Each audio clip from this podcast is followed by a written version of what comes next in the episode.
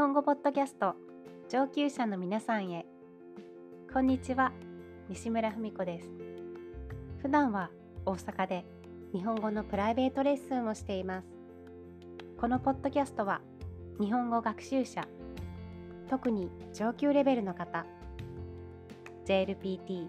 N1 N2 レベルを想定していますので基本的に日本語のみで進めていきます。皆さんは日本の歌舞伎ご覧になったことがありますか？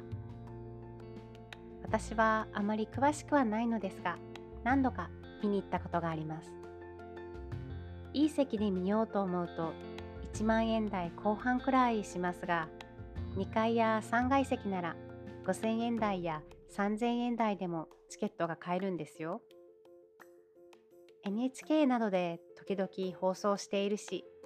最近では漫画「ワンピースや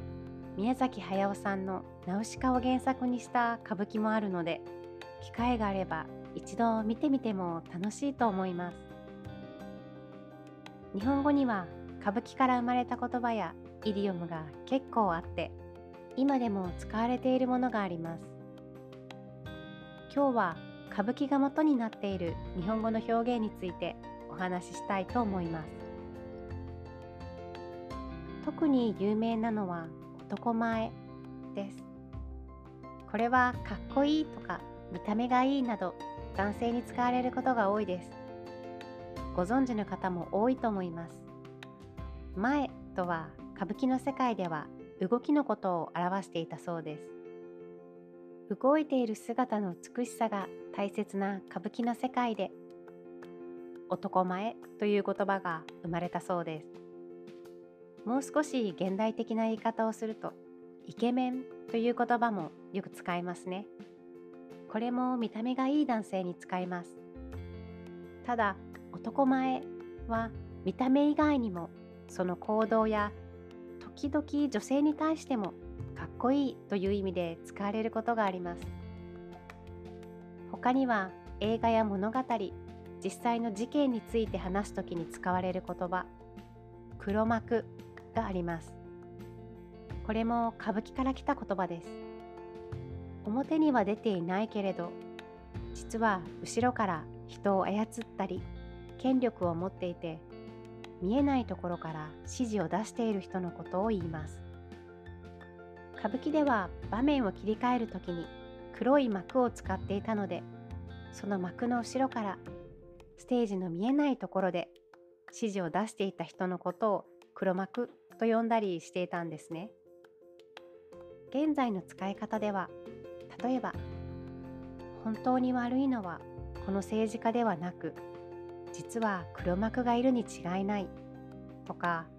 あの映画最後まで誰が黒幕かわからなかったねのように使います同じように映画や本の話をするときによく使うどんでん返しという日本語があります。これも歌舞伎の舞台装置を90度ひっくり返して別の場面別のシーンへ移る様子が元になっている言葉です意味は物語や物事の展開が予想もしなかったような正反対の結果になることを言います例えばあの映画最後のどんでん返しには本当にびっくりしたよね。とか、ネタバレになっちゃうけど、この物語は最後にどんでん返しがあるんだよ。このように使います。日本の映画でどんでん返しがあるものといえば、内田健二監督のアフタースクールという作品が面白かったです。他にも、鍵泥棒のメソッドなど私の好きな作品を撮っている監督なんですがチャンスがあれば是非見てみてください。それからこれは最近の若い人はあまり使わないかもしれませんが2枚目3枚目という表現をご存知ですか？2枚目というのは男前と同じように使われる言葉で3枚目というとコメディアン的な人少しお調子者やふざけたり面白いことを言う人という意味になります。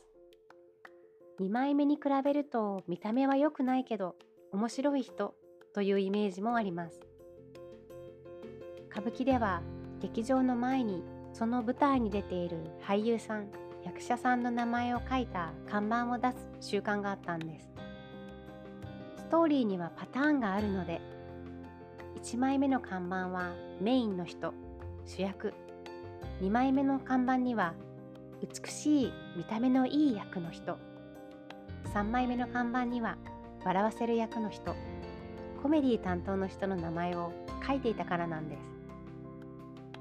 例えばあの俳優さんは3枚目の役がとっても上手だった。というと面白い役が上手なコメディの才能がある。という意味になります。若い人には男前やイケメンという言葉の方が多く使われていると思いますが私の父や母の世代では彼は男前だねと同じように彼は2枚目だねと使っていました。男前黒幕どんでん返し2枚目3枚目この表現や言葉が歌舞伎から来ていることご存知でしたか？まだ他にもあるんですが今日はここまでにしておきます。ああと一つ。日本語で演技が下手な俳優さんのことを大根役者と言ったりあの俳優は大根だと言ったりします。野菜の大根と同じなんですけどどうして演技が下手だと大根になるのか調べてみたんですがいろいろな説がありすぎてどれが本当なのかよく分かりませんでした。